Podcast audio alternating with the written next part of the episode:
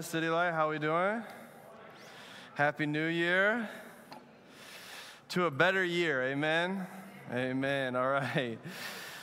Uh, so excited to be back in the house of God this morning. Excited to jump into this series with you. Uh, if you're new, I just want to say welcome. Just want to say we're so glad that you're here.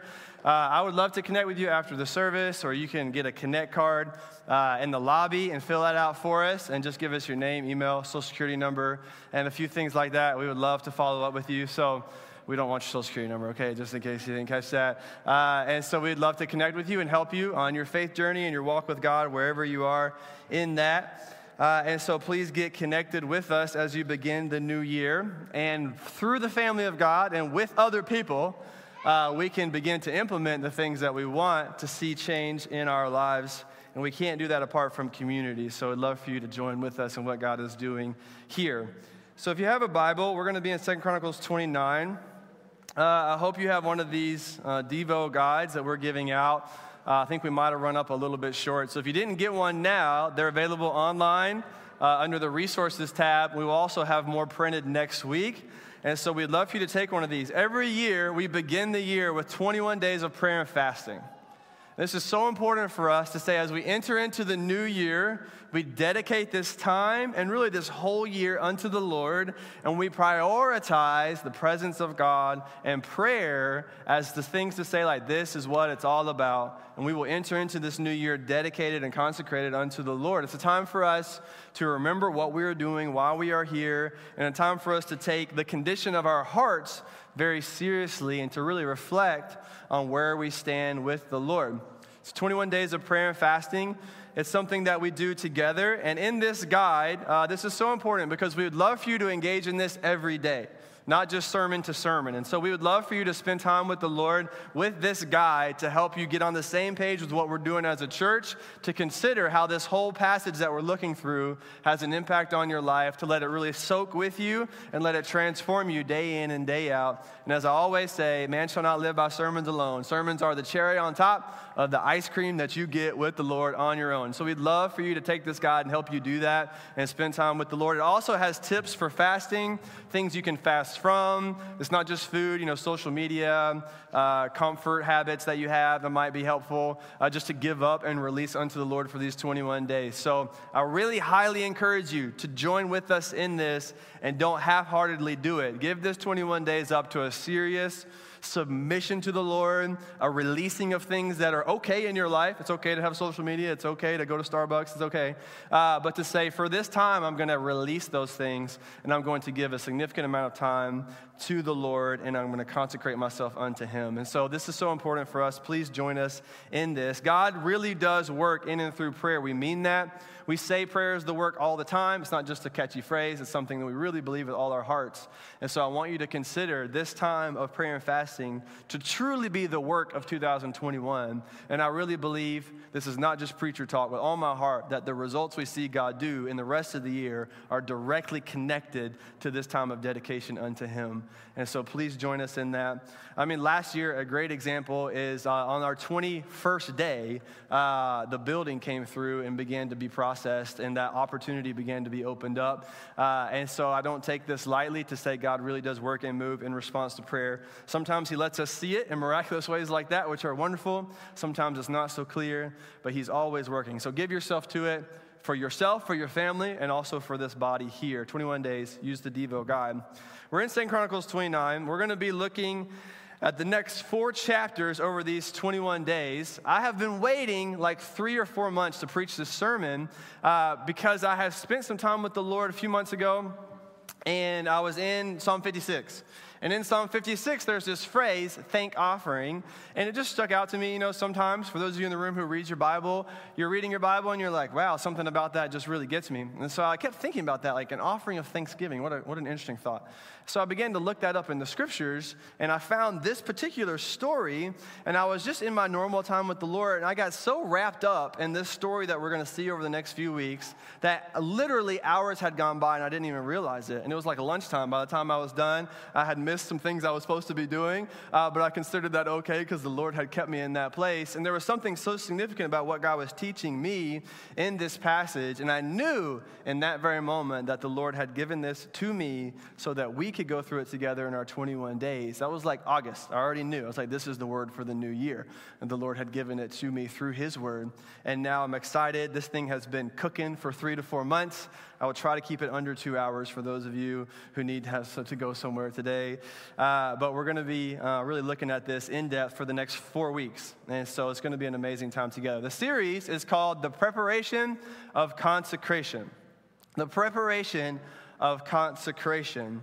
The preparation of consecration. It is about the necessity of being ready for the work of God and for us as a church body to take this time to get ready for what God wants to do this year. And for many of you, maybe in the room who maybe this is your first time at church or your experience with Christianity is new, you're not quite sure what to think of it. Today is a good time for you to see what does it really look like to submit your life to Christ and live for Him. So, Second Chronicles 29, we're going to read the first 11 verses and then we're going to talk about it, and then we'll read a few more. We'll talk about it. We'll try to work our way through most of the whole chapter.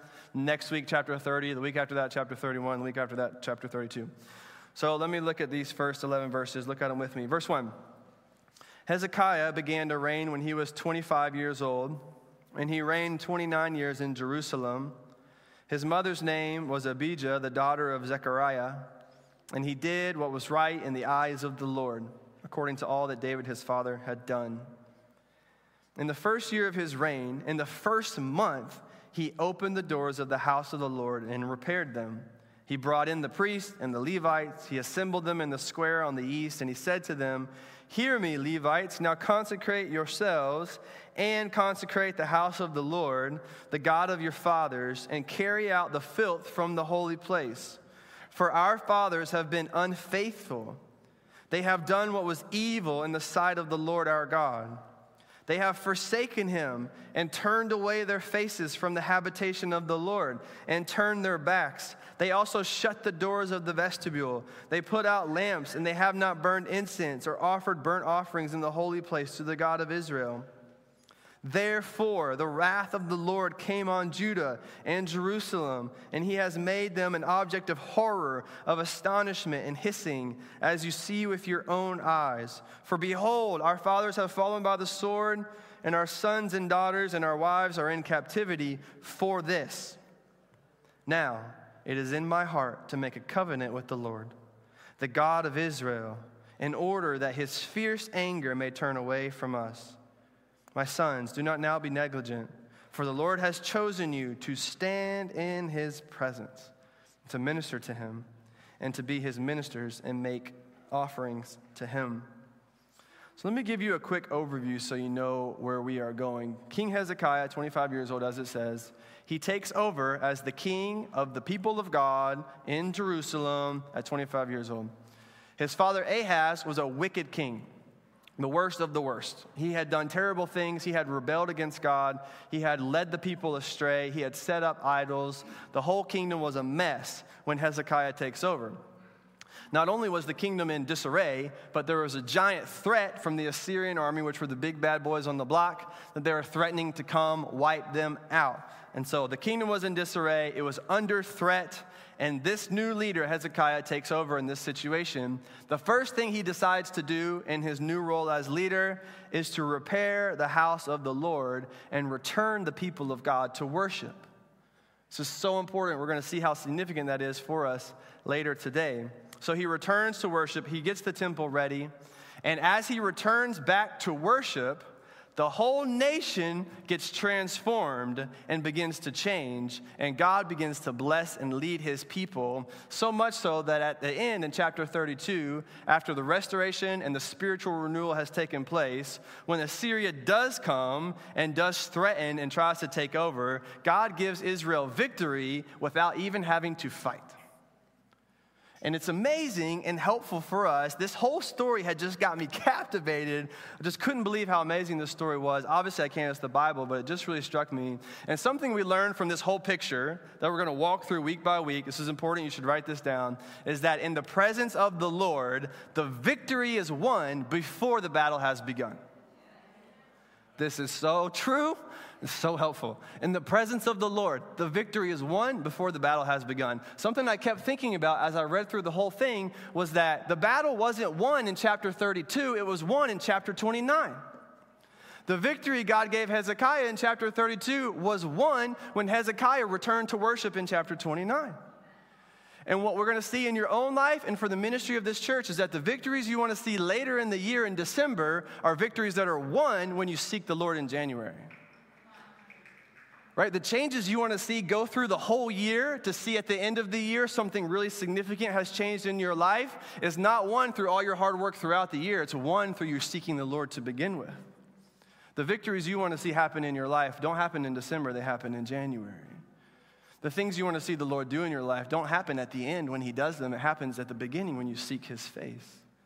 And so, for us to say as a ministry and as a church, we desire to make an impact and to see the Lord do miracles, signs, and wonders and to change the city around us. And we recognize that in His presence, the victory is won before the battle has begun. And this is how we ought to do ministry, and this is how you ought to prioritize your life. Listen to me, we have to think spiritually. What you need is not a resolution, it's a revelation. You don't need a new resolution. You don't need five different habits to transform you. You don't need new things to pick up and do. You don't need a resolution, you need a revelation. You need a word from God. You need his presence to be active and manifest in your life. You need him to be near and dear to you, working in and through your heart and your life. You need your desires to change to want him more. You don't need, and we don't need resolutions to even resolve to do good for our community. We don't need resolutions and strategies to make the best difference that we can. Those are fine and helpful, but the first thing we need is a revelation. What you need for your home is not a new resolution, you need a revelation. What you need for your life to change the things that have been going wrong in your personal habits is not a new resolution. You need a revelation. But so often we're trying to live by resolutions, we neglect revelation. And so I want to flip that for us today. May we live by the revelation of God's word, of God's presence. Listen to me. This is your starting point for this year. The starting point is not the battle that you're in or the battle that will come. The starting point is not the problems that you foresee. The starting point isn't to begin to fix the obstacle in front of you and try to change your situation. The starting point isn't your worry or anxiety. The starting point isn't your self will or determination to overcome the year ahead of you. The starting point is not a good plan or a good strategy. The starting point is the Lord. Just the Lord. That's it just the Lord. Say, I'm going to start with you. I love you. I want to be with you. This is so important to us at City Light. It was the very first message we ever preached here at City Light. Our core value number one is that we are all about Jesus. Now, this is important not just as a fact that we believe Jesus died and rose again for the sins of the world, that if you put your trust in him, you will be saved. He is the way, the truth, and the life. Yes and amen to all of that. But it's not just that we believe in the fact, it's that we want the person. To be all about Jesus is to have an emotional response to him, to have a relationship with him, to have a desire for him. It's not just that you believe the fact, but you want the person. And I wonder how many people are here because you believe the fact, but you have neglected the person. And God wants you to return to Him today, not just to admit and confess the facts of your religion, but to believe and to want and to desire the person, the Son of God, Jesus Christ. That's what true religion, true Christianity, a true faith is like. And God is asking us to return to that together and individually. So, as we seek to do that, let's go ahead and look at the passage and work our way through. But that's the big goal for the next four weeks is to learn how in the presence of God the victory is won before the battle has begun. So, the story from Second Chronicles gives us great instruction as to what this looks like. As I said in the beginning, Hezekiah takes over a mess. He has a national crisis. The kingdom is in disarray and under threat. He has a personal crisis that his father had messed the whole thing up, so it was a family issue. He has a ton of issues to deal with, a ton of problems to work on, a ton of people to manage, a ton of things he sees that he needs to fix, a ton of organizational structures to get right, a ton of things to take care of, just like you and me probably do for this coming year. But the first thing he does is not address all of those issues and problems, which are important. The first thing he does, the first thing he does is return and worship. It's the first thing, look at this. In the first year of his reign, in the first month, he opened the doors of the house of the Lord and repaired them. Come on now, you and me, we're looking at 2021, right? And you're saying, I got all these things to fix, people to manage, problems to solve, obstacles to overcome. I have all of these things. And our initial desire is to get to work and to plan and to strategize and try to accomplish all the things that we want to accomplish with this year. And as you look at all that and as you become overwhelmed by all that that is and all that you need to do, God wants to look at you and say, hey, hey, hey first things first, you need to prioritize me. This is what Hezekiah does. He looks at all that and he says, I will restore worship. We will pray. If I'm going to do anything, it's going to be pray. If I'm going to do anything, it's going to be worship. If I'm going to neglect anything, it will not be the presence of God. I will pursue that if everything else falls apart. I will dedicate myself. I will be convicted about this. I will pursue the presence of God. This is the starting point for you. And I know so many of you are looking at 2021, you're looking at your own problems and things you need to overcome. And I want to encourage you don't do this backwards.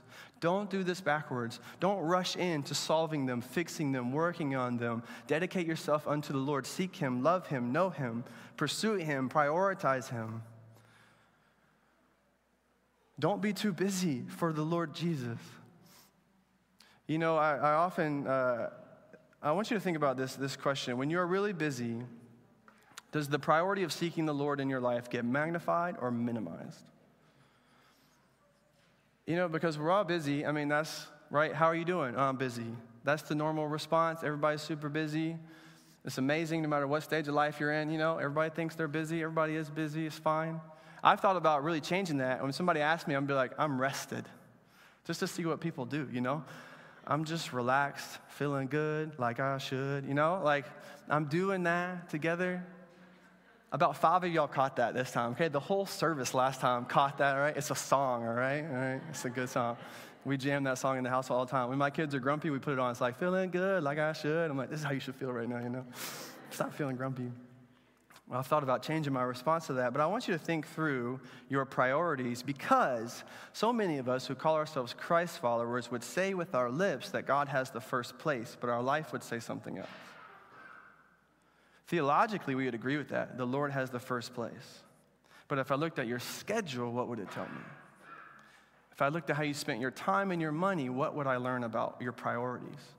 I've been thinking about this in my own life. Like I say a lot, I'm a preacher, right? I'm a pastor. I say a lot of things, and I want to live up to them as best as I can. Thinking through my life, I know I confess with my lips that He has the first place. But what does my money say? What does my time say? What does my energy say? What does my schedule say? And for those of us in the room to really evaluate, this is part of the consecration work, is to evaluate whether my life is matching what I know or what my lips say about it.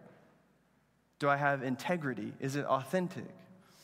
And I know many of you desire to say the Lord is in the first place, but that's not currently true. And I want to help you realize, think about it, and begin to follow Him into that place. Let me give you a couple self reflection questions that you need to think about to help evaluate where you're at so you can consecrate yourself unto the Lord. Here's number one When I am busy and overwhelmed, what do I still prioritize and what do I neglect?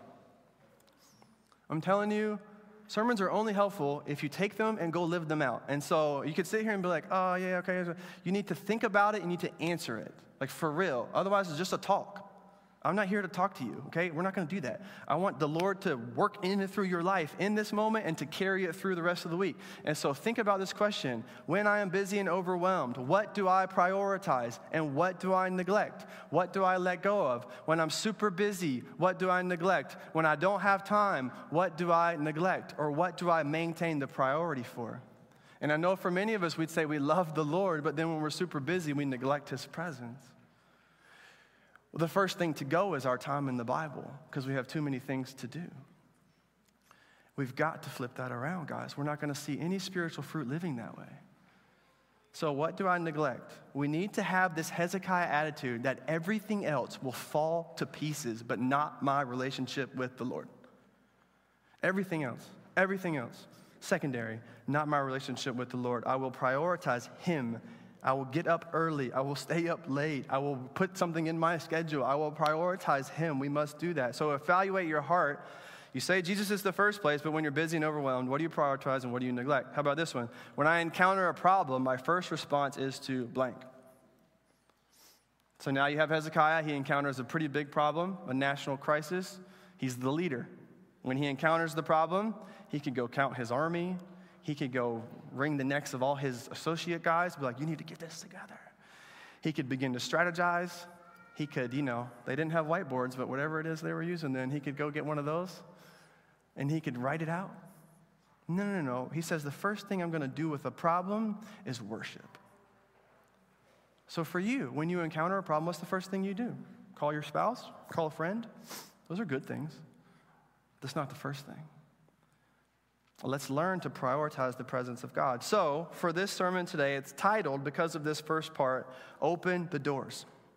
This is my simple plea for you and for this church is that we would open the doors metaphorically of our hearts to the Lord again, that we would be renewed in our love and devotion to Him, that we would open the doors and we would clean out the house and we would make ourselves ready to serve Him and love Him and know Him, that the doors that have been closed to the Lord in certain places of our hearts, that those would be opened again to Him and that our love and desire for Him and His presence would would grow and be magnified and be realized in our life. God wants you to open the doors. Open the doors. You know, as I was thinking about this, uh, we use a million doors in our house, obviously. We have a bunch of kids, big family, all that. And so often, one of the things you go around and like the door will be locked and they'll be playing. And one of the things is like, hey, there's no locked doors in this house. Okay, you don't lock it unless you're going to the bathroom. Don't lock the door. Okay, you leave it. Open. We're all everybody knows what everybody's doing. Okay, open doors, open doors. Okay, I don't even have teenagers yet. You know, and it's still just like open doors, open doors. Okay, especially when you're a teenager, leave that door. Okay, so open doors, open doors. You leave the door open because none of this part, none of this needs to be hidden. There's no reason. There's no reason for anything to be hidden from us unless you're going to the bathroom. Right? There's no reason for that. So now, when I think about that, I want you to think about that in the Lord. You kind of go through the doors of your house, and maybe some of them are open. Maybe some of them, you know, you love, you're here at church, you're, you're willing to learn spiritual things, but you just won't. Maybe you just won't spend time with Him personally. You love all the religious activity, but that personal door is closed. Or maybe you, you love doing all of this together with us, but that door of generosity or some sort of sacrifice and release to the Lord is, is not open to Him. You're holding on. And part of the process of this whole thing is for you to walk through your house, so to speak, and find every door that you have closed off to God, which is going to take some searching, some confronting, some reflection, and begin to open them up and say, Lord, you can work in that place. For you to say, Lord, there's no hidden doors here in this house. You can work in that place. And you're going to have to really reflect and think about this for this to be fruitful. So open the doors of your house, open the doors of your heart. We also want to open the doors of this house of God, this physical building, to help you in that process and to seek the Lord together. So every Monday, Tuesday, and Wednesday from 11 to 1, we'll be running a prayer and worship set live here. It'll be streamed, but also would love for you to join us you can bring your kids, they can run around, bring a journal, just sit, reflect, just be a part of it. Uh, you're welcome to do that every Thursday night. This is true in 21 days and out of 21 days. We meet at 6:30 to pray and to seek the Lord here live. We'd love for you to be here for that. Obviously, we're here on Sundays. We want to open the doors of this house to help you and for us to seek the Lord together.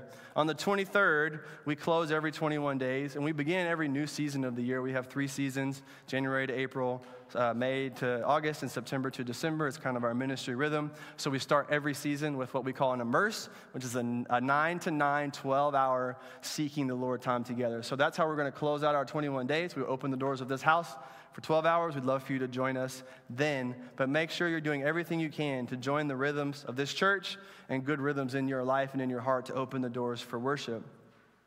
Maybe for some of you, it's the first time God has ever asked you, or you've ever heard Him asking you to open your heart to Him. Maybe you're new. Maybe you, you, haven't decided to follow Christ. Maybe you've heard the gospel a bunch of times, but are just not interested. Maybe you're hearing about Jesus the first time today, whatever it might be, and God is telling you, He's kind of knocking on your door. You can feel it in your soul that God's knocking, and He's saying, Open, open, open, open to me.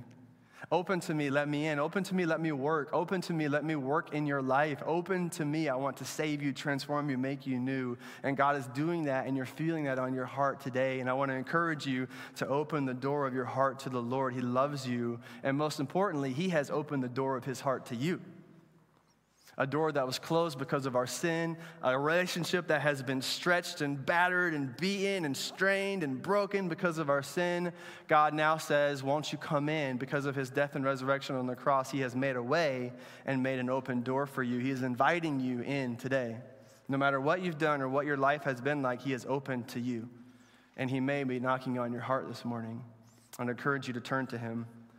So, as we consider what does it mean to be consecrated, it's a very religious Christianity word. Let me kind of break it down to make it simple for all of us. Consecration simply means to set apart as sacred to set apart as sacred, to make something holy, distinct, unique, to set apart for a particular work. To consecrate ourselves is to set apart our bodies, our minds, our thinking, our words, our habits, our schedules, our resources. It's to set them apart and say, These are sacred, these are unto the Lord. They are dedicated to Him. He gets first dibs. And to say, This is yours, Lord, I am yours. Everything about me is yours. I am dedicated to you. And then to do that with a ministry and with a church like City Light to say, We set apart this church unto you, Lord. It is yours. You do what you wish, you do what you weigh. We simply want to follow your way. We don't know what to do, but our eyes are on you. And we set our heart to you and we say, This is your church, your ministry, your money, your people, Lord. This is set apart for holy, sacred work. This is not a business.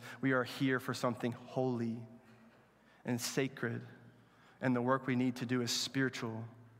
And so, what does that look like for us as a ministry to be ready? So, let me show you what that'll look like for you and for me. So, look, in verse 4, he says, He brought in the priests and the Levites, he assembled them in the square on the east, and he said to them, Hear me, you Levites, now consecrate yourselves and consecrate the house of the Lord, the God of your fathers. Carry out the filth from the holy place.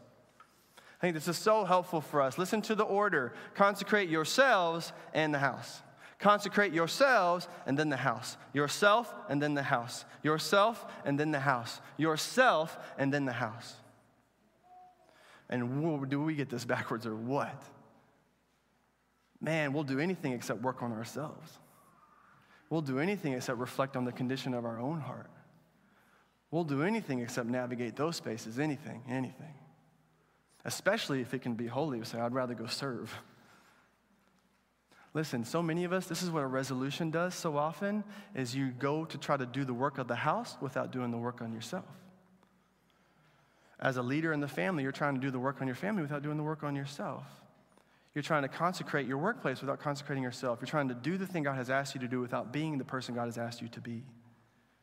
This order is so important, and we get it backwards. He says, consecrate yourself and then the house, yourself and then the house, yourself and then the house. And part of what we want to do today and during these 21 days is to make sure together we are consecrating ourselves unto the Lord and saying, We are yours, set apart. Make us more like you. Turn us into more like Jesus. Reveal ways of sin, reveal, reveal ways of foolishness. Create repentance in our hearts and in our lives. We need you to make us right with you and to consecrate ourselves unto you, and then we will work on the house, and then we will work in the city, and then we will work in the schools, and then we will work in our families, and then we will work in our workplaces. But first and foremost, what comes first is the personal consecration and the worship, but so often we get those backwards because the problems are so big and the house is so messy and all of these different things. And just because of the way that we work, we get it backwards.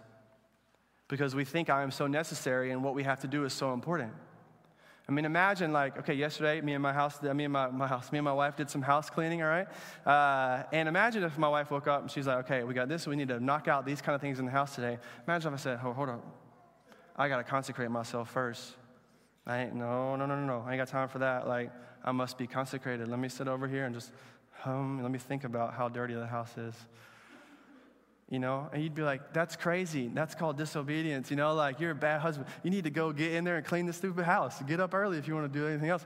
And you get in there. And that's our mentality is to say the thing i have to do is so important i don't have time for anything else. And i know that's a silly example but that's the way we live our life is to say 2021 and the things i have to do are so important it would be silly of you to ask me to set apart time to consecrate myself.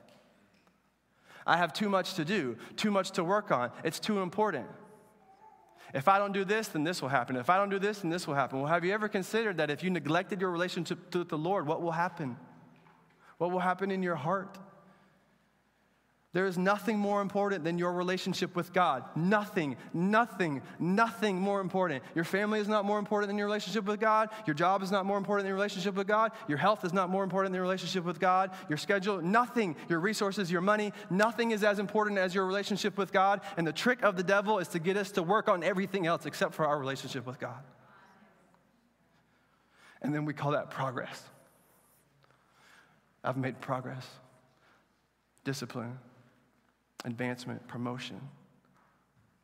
And it might very well be degress. The temptation of your year is going to be to neglect the most important thing of your life. It's the temptation every day. And I'm here just to plead and to scream and to do everything I can to tell you the most important thing about your life is your soul, your relationship with God.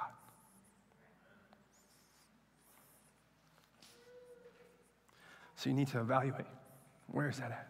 What is it like? Where is my heart? Who am I really? Not who do I say that I am or who do I want to be? Who am I really before the Lord? Look at this. There's a more uh, clear example of this in verse 15 of this personal consecration, the order. This order is so important. Yourself and then the house. So look at this. Verse 15 they gathered their brothers and consecrated themselves. They went in as the king had commanded by the words of the Lord to cleanse the house of the Lord. The priests went into the inner part of the house of the Lord to cleanse it. They brought, all, they brought out all the uncleanness they found in the temple of the Lord into the court of the house of the Lord. And the Levites took it and carried it out to the brook Kidron. Now, watch the numbers. The numbers are what's important here. They began to consecrate on the first day of the month, of the first month, and on the eighth day of the month, they came to the vestibule of the Lord, which is basically the front porch. Then, for eight days, they consecrated the house of the Lord, and on the 16th day of the first month, they finished. Then they went to Hezekiah the king and said, We have cleansed all the house of the Lord, the altar, the burnt offering, all its utensils, the table for showbread, and all its utensils. All the utensils that King Ahaz discarded in his reign when he was faithless, we have made ready and consecrated, and behold, they are before the altar of the Lord. Now, this part is what got me that day four months ago. I just kept thinking about it. I just stopped and I just, I just kept thinking about it when I began to do the math. You do the math with me real quick, right? They have a total of 16 days they do the work, 16 days given over to it. They spend the first half consecrating themselves. The first half. Look at that. On the first day of the first month, they began to consecrate. On the eighth day, they went into the vestibule of the Lord, which is basically the front porch, which means on the eighth day, they just started. So, first day, the work of consecration began, but they didn't start actually doing the work in the temple till the eighth day. So, for eight days, eight days, which is half of the total time given, they spent simply consecrating themselves, getting their hearts right, ready, repentant, ready with the Lord. Eight days and eight days.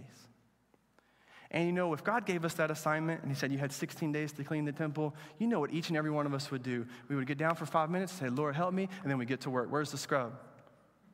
Where is it at? Let me get to scrubbing. Where's the broom? Where is all of that? That's exactly what we would do. That's exactly what I would do. And I was so convicted, so convicted. I just do life backwards. I do life so backwards. To think about, I would just think, man, you're going to take eight days, half of your whole time, just to like what? Get right with the Lord? But look, this is exactly what they did.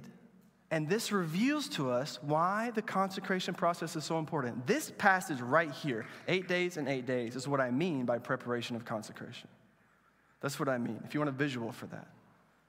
It's a matter of priorities, and it's a matter of understanding. Listen to me how the spiritual realm works. You have to listen to me. God doesn't do math like you and I. The math that we and I would do is to say, if I'm going to get 16 days worth of work done, I need to work those 16 days. If I'm going to do what God has called me to do, I must get to it, and I must get to it with my own strength and my own might. And even in our good zeal to do the right thing for the city and for the community and for our family, we often rush forward into it without ever seeking the Lord. And we rush into it and we wonder why it was so ineffective. We did all the work, we did all the labor, I put in the sweat the energy, the resolutions, and all of that, and it was so ineffective, and we get frustrated. But what we begin to realize is we get ahead of ourselves when we rush toward the assignment without an assessment. You're rushing into the assignment without an assessment, and you're getting frustrated because you're ineffective.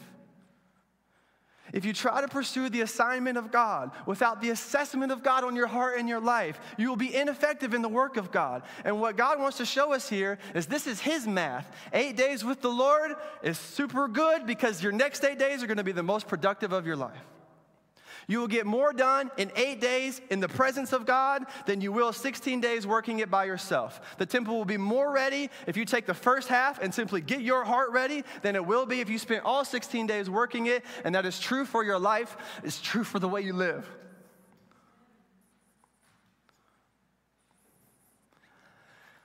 I can't tell you how important this is. Because even in my own life, I was just sitting there like with the Lord, like, man, you know, I don't feel like I pray a decent amount. I feel like I try to seek the Lord. I just felt like, man, I just, God's math is so different. The spiritual realm is so different. We need access into that to think. You know, it's ironic because we want to do, you know, the, those of you in the room who are Christ followers, you really want, you want to do something for the Lord. You're not here because you like don't care. Of course, like you want to, you want to make a difference. And that's a good thing. And then I think about how we attempt to do that and how all of a sudden we begin to believe that God needs me to be productive for Him as if He needed me at all. You know, it's pretty ironic. In 1 Corinthians 1, he, the, the Bible teaches us that God takes the foolish things of the world to shame the wise, the weak things of the world to shame the strong. He thinks the things that are not to put to shame the things that are so that no man may boast before him. And then now I get the delusion that it's my hard work and my dedication to the cause that God will, work, that God will use. Now, once again, those aren't bad. You should work hard. Don't be lazy. Just thinking about it the other way to say, God thinks it's more important that you become who He wants you to become than you do what you think He wants you to do. And if you begin to become what He wants you to become in His presence with the Lord, you will begin to win victories in prayer before you even start the fight. And I just wonder, I, got, I just got to thinking, we've seen the Lord do so much. And I just thought, man, what if we still just pushed and said, like, no, no, no, we were super active, we're super missional, we're out there making a difference. But what if we kept pushing to say we really believe the battle's won in prayer with all our heart? What would we see? What does God's math line up to? If, if, if I spend two days in prayer and 14 days and God still blesses it because He's gracious, what if I spent three days and then 13 days? What if I spent four days and then 14 or four, 12 days? Math, you know. What does that look like in your life? You must think about this. What is the order of your life and the priority by which you spend your time? Are you trying to fulfill the assignment without the assessment? And maybe what I'm telling you now is just helping explain to you why you've been so ineffective, why it's been so hard for you to change why it's been so hard for you to see the changes made in your family, why it's been so hard for you even to attempt to serve God. Because you've done it backwards. And God's math is different. Eight days in consecration, eight days in public ministry, eight days in private devotion, eight days in public ministry. You need to take that math and you need to begin to think about it in your life. The most important thing about you is your relationship with God. So it is with me, so it is with this church. Don't get ahead of yourself and pursue the assignment this year without the proper assessment. And what we've given you, hopefully as a gift, is these 21 days for us to get in it together to say, what is the assessment like? Go to your lighthouse and assess yourself and your life. Get with other Christian brothers and sisters and assess yourself and be honest and ask what they see in your own life. Take this 21 days as a gift to you to not rush into the new year with resolutions, but to take some time to get a revelation and let the Lord win some victories now that you'll see in December because you gave this time to Him. This truly is how the spiritual realm works. Lord, give us eyes to see. So, I'm going to show you as we close out just a couple quick things about how do I consecrate myself. Just practically, very simple. Here in the passage, there seems to be two aspects. The one is to get rid of what is unclean, and the second is to get ready everything else.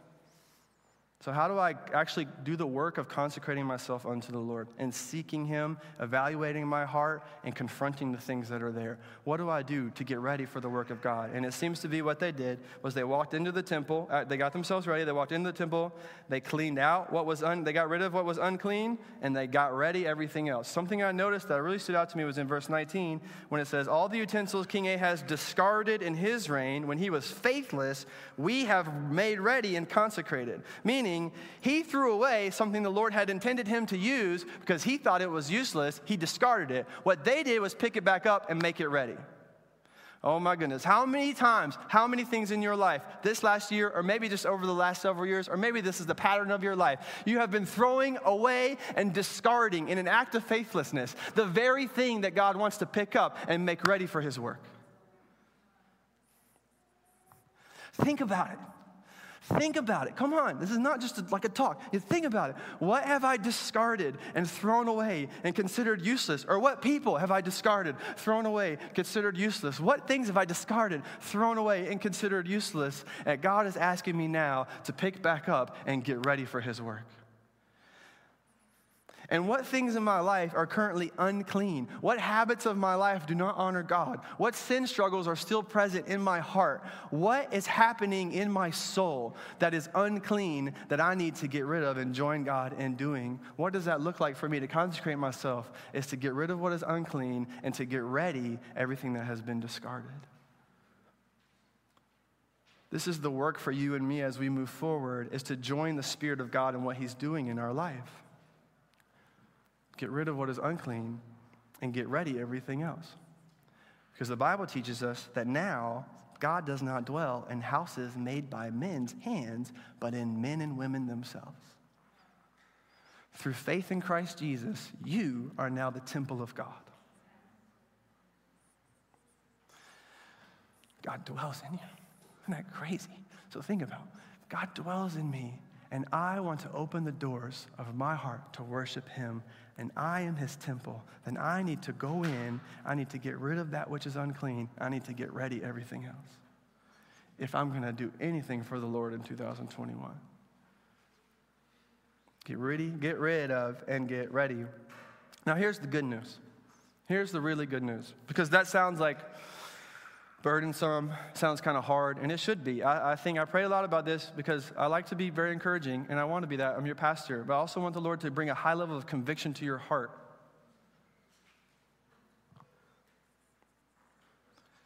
You know, like real repentance, real sorrow over sin. You can't make spiritual progress without it. And so, anyways, I want you to receive that challenge and feel the conviction that is important. There should be a level of weightiness to that that you feel in your heart and in your soul when you think about what it is like to be before the Lord with those things still uncovered, those things still hidden in your life. That should be an issue and that should bring about some concern and should cause you to work on that. Yes and amen. And I hope you feel conviction to go do that, all of us together, myself included. But at the same time, here's the encouragement is that in Christ, get this, you are already clean. This is the amazing part of the Bible is that the problem with you and me is that we're dirty. This is the problem, okay? You don't need a self-esteem talk. You don't need just to think better about yourself. You don't need a better positive spirit. No, you and I because of our sin are dirty. That's the truth. I don't care what culture says. I don't care how people tell you to feel about yourself. The Bible says that you and I have sin. It has made us dirty before the Lord. It has made us unclean and unfit for a relationship with him, and it's so serious it has severed our relationship with God, and the consequences of sin are death and hell forever separated from God. That is true. That is absolutely true. And at the same time, though, it's too good. It's too good. At the same time, even though you're dead in sin, what does Ephesians 2 say? Christ has made us alive in him. It's good. And I know, I know, I know so many of you in this room, so many of you sitting in a church service where you feel like you're supposed to be something, but you know you're not, and you feel so dirty. Maybe you did something last night, last week, maybe last year, maybe your whole life. You just feel dirty. You walk in here and you're worried that people know already, even though they obviously don't. And you wonder if anybody would ever accept you or love you, care about you. And then you hear about how bad sin is and how the decisions you have made are pretty disastrous and they are leading to destruction and they are, they are not okay. And I'm not here to give you a self esteem talk. But then you hear that even though that's all true, Romans 5 8 says, God demonstrated his love for us that while we were yet sinners, Christ died for us. And even though you are dirty, and I'm not going to lie to you and tell you you're not, God loves you anyways, and through faith in Christ, he wants to make you clean. He wants to take what the Bible calls is sin that's red as scarlet, your dirty rags, and he wants to put the work of Christ, his life, death, and resurrection on it, and he wants to make it clean. And he wants to give you a new heart and a new life and a new hope and a new future. And he wants to do that now, no matter how bad your life has been or the things you have done. He wants to do that now for you, and he wants to do that in your heart if you would simply open the door to him.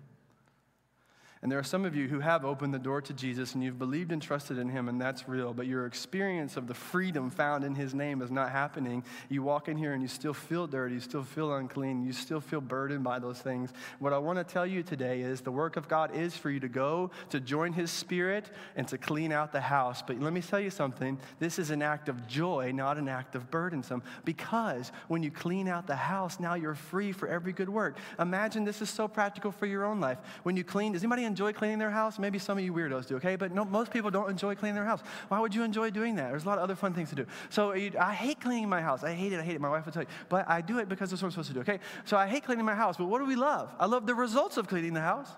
I love a clean house. I hate running. I hate working out, but I don't want to die when I'm 40 and my kids are five, you know? So I'm trying my best to stay healthy and I run. Why? Not because I love running, that stinks. I don't like running. I like being healthy and I like growing up with my kids. Those are the things that I like. And so I want you to think about it in your own life to receive the challenge, receive the conviction, feel the weight, and now go clean the house as an act of freedom because you know on the other side it'll be better. God wants you to be free. That's what He came to do. And you can't be free until you realize your own sinfulness. You can't be free until you realize your captivity. You can't be free until those things happen. And so now you must confront what is truly real about your heart. You cannot run away from that because if you keep the door locked, you'll never make progress. But if you open the door and you deal with where you're really at with God, you deal with your relationship with God as is, not as you want it to be, not as you say it is, but you deal with it as is. In that very place, God wants to minister to you, meet you, fulfill you, give you joy, peace, and the fruits of the Spirit, and He wants to work in that place and change you. And this is what it means to consecrate yourself unto God. This is a good thing. And this is an encouraging word in the midst of a convicting word that if I really believe that my sin has made me dirty and that Christ's death and resurrection has made me clean, that is all the motivation I need to worship and to clean the house with Him. Let me show you this last part. It says, Then Hezekiah the king rose early. He gathered the officials of the city. He went up to the house of the Lord. They sang praises with gladness. They bowed down and worshiped. Then Hezekiah said, You have now consecrated yourselves to the Lord. Come, bring sacrifices and thank offerings to the house of the Lord. And the assembly brought sacrifices and thank offerings, and all who were of a willing heart brought burnt offerings. A willing heart. A willing heart. This is all Jesus is asking of you today. Come on, a willing heart. Not that you would figure it out today. Not that you would wake up two hours early and spend two hours with the Lord tomorrow. Not that you would all of a sudden get over your bad habit. Not that all of a sudden you would enjoy the presence of God. Ha! Like, no, no, no, no. He's asking for a willing heart. That's it. That's the question today. Are you willing? Are you willing? Not do you have what it takes? Not are you skilled enough? Not do you have enough discipline? Are you willing? Are you willing? Open the doors and let the Lord in, and He'll do the work. Let me pray for us. Lord, we love you. We love you so much. God, we ask for forgiveness for neglecting you, Lord, the love of our life, the only thing we need more than the air that we breathe, God. The title child of God is more significant than husband, father, owner, boss, whatever, person, wife, friend, teacher. Lord, help us to restore again that desire and love for you. God, would you open the doors of this house? Would you open the doors of our hearts to worship? Would you get our priorities right and in order? God, help us to do things your way. We commit ourselves to you, Lord. This church, these people, our ministry, our hearts, we commit them to you. We consecrate them. We set them apart as sacred. And we ask, Lord, that you would begin to win victories now before the battles even begin later. We ask this in Jesus' name. Amen. I want you to stand and respond with us to the Lord.